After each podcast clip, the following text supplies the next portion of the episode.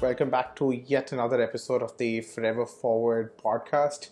Uh, this is uh, sort of uh, uh, an interesting episode because, you know, especially in the context of whatever is happening in facilities management, digital transformation, and hard services in the UAE. Uh, you know, almost around the middle of 2021, approximately 18 months back, we did a, a podcast which is called The State of FM in the Middle East. Um, you know, and there were a few recommendations and, and, and predictions that we had done, um, and said that this is probably what's going to happen across the 12 to 18 months, and uh, from from the time we published the podcast, and we thought, uh, why not look back at some of them, see what's happened, and also probably a very opportune time to take out the episode on state of FM in UAE uh, in 2023 the reason why we decided to move from Middle East to UAE initially is, I mean, right now is is uh, obviously when you look at the the, the Middle East uh, GCC broadly, you would see that every other country is in a different maturity state as far as digital transformation or even facilities management as a as a as a, as a sector is concerned. So we thought we'll we sort of stick to UAE uh, in this particular episode and see what's worked, what's not worked, and, and what's going to be the future so, firstly, let's look back at, at some of the, the, the top things that we said um, in the previous edition and perhaps has come true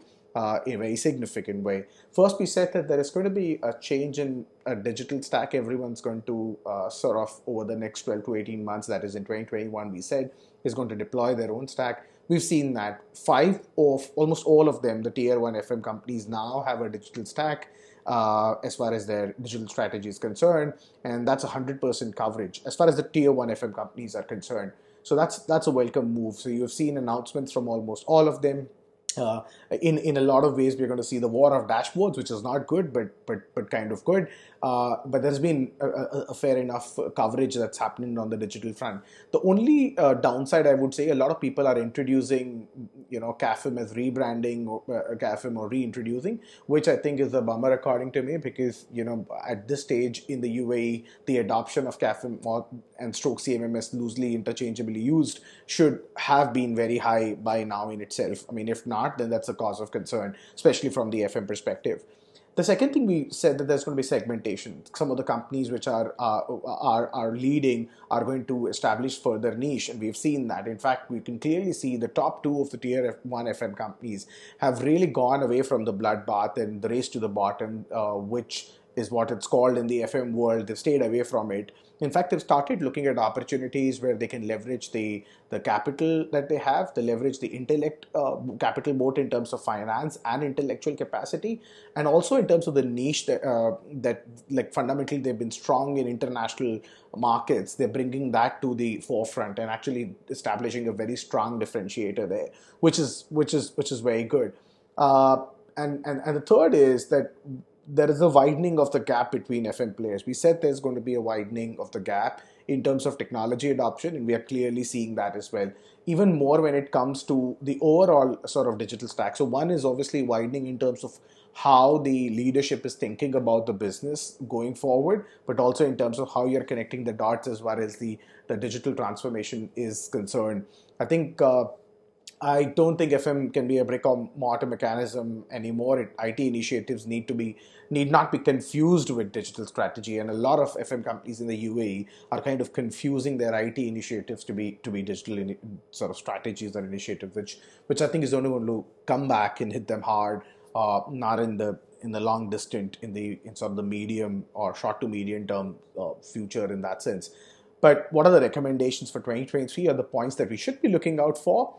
Uh, one is that I think 2023 to 2024 is going to be a watershed moment from the perspective of digital transformation. I think POCs, largely from FM companies, established FM companies, is going to be a thing of past. I think everyone will have to show real projects, real value, real cost savings, and real digital stack. Like you cannot just have a reincarnation of a CAFM and CMMS and, and go back to your customer and say, hey, we have a great product, or just show them dashboards and they'll be convinced. There's so much movement happening that you've got to have something that is differentiated, and that's going to fundamentally happen as far as UAE is concerned.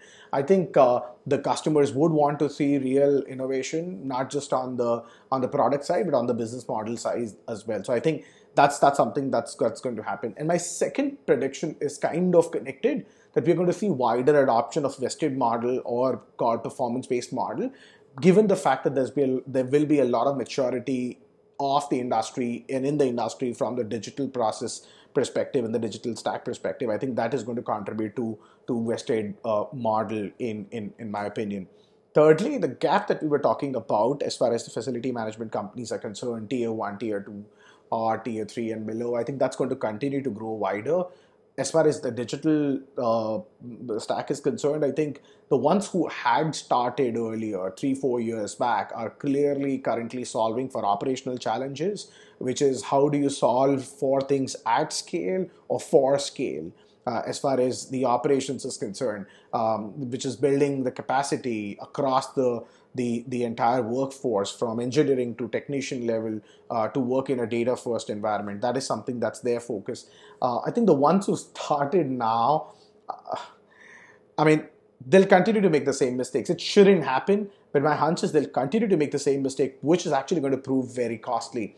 One of the, the regrets I have and what I've seen as a as someone who's been very closely working with FM companies, very few FM leaders are actually willing to learn from others or even companies. And again, this also clearly points out uh, the the native absence of of a playbook which is there at an industry level. No one wants to share that. No one has that, and I think that's a problem. That everyone's kind of doing the same thing, making the same mistake, and I think which is going to be very costly now. So it's if you if, if an FM company which is starting now uh, makes the same mistakes, you're you're in effect going much beyond much like you're further back than everyone else versus just a couple of years because by that time the uh, the, the early adopters are actually going to move significantly uh, ahead having said that we are also going to see some early adopters actually struggle because uh, one of the downsides of actually making a move early is that you start to believe that you've done almost all the things right. So I think there's going to be a bit of shakeup that's going to that's going to happen. Uh, I think the fourth point I have is largely linked to asset owners. The ones that have large portfolio will eventually make independent moves on the digital front. Uh, and when I say digital front, not just on the CMMS perspective, but actually the entire stack, so that they can control in one way or the other the total cost of ownership, the asset performance, uh, sort of management across the life cycle.